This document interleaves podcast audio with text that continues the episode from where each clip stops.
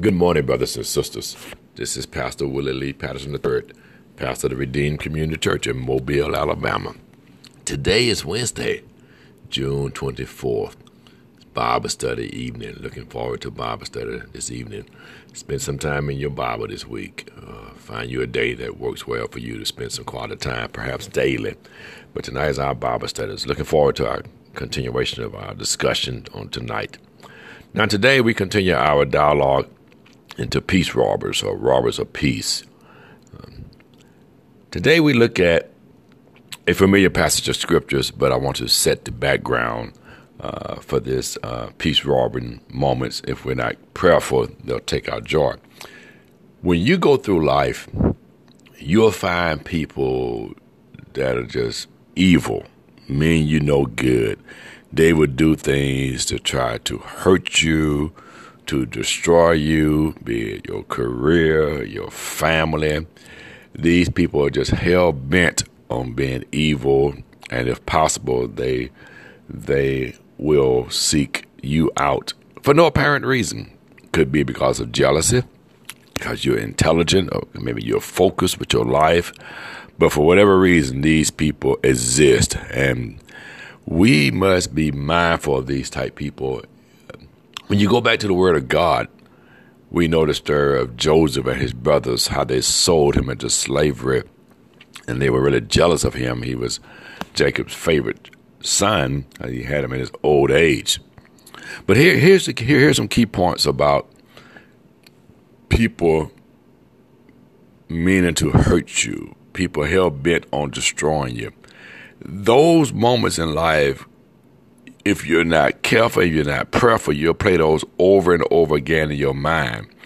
The evil deeds they may have done may have cost you a job, an opportunity with life. They may have caused people to talk about you, to scandalize your name. But as we stated on yesterday, we can't do anything about what people have done. What's yesterday. It's over and it's done, period. Stick a fork in it. But it's how we respond to these people that are intending to hurt us, to destroy us, be it our reputation, be it our family, be it our career, whatever roadblock they set. We've learned that they coexist. Good and evil coexist in the world. We read books about when bad things happen to good people, and we began to look at this stuff from a different angle, from a spiritual perspective. And so look, I love how Joseph responded to his brothers when they had to come to him for help because of the famine in the land. And it's so important that we understand that every time a person hurts us, we are not to soak into the pain, but realize that God has a purpose for our lives. If God allows it, then that's something around that corner that we just can't see. Joseph said it so beautifully in Genesis 50, verse 20. And I'm reading the English Standard Version this morning. As for you, you meant evil against me, but God meant it for good, to bring it about that many people should be alive as they are today.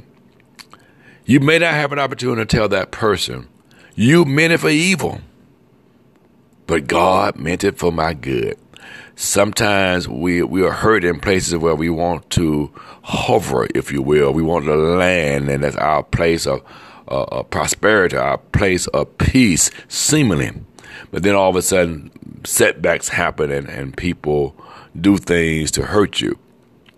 I want you to know, brothers and sisters, that God says to them, you meant it for evil, but I had a divine purpose through your evil deeds to bless my child, to prosper my child, to put my child in a place of position to bless others.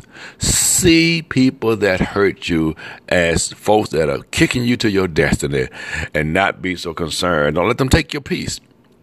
Robbers of peace will always bother us. They are hell-bent on trying to set us back in life. But generally speaking, you can always assume as a child of God that God permits this to happen. And so when God permits it, we can sit back and get ready for a great blessing or a great use of our talents and gifts. So it's okay Let those evil deeds be done. We can't do anything about them, but we can relish in the fact that God is aware and God has a greater plan. Have a wonderful Wednesday, my brothers and sisters, and we will talk with you on Thursday.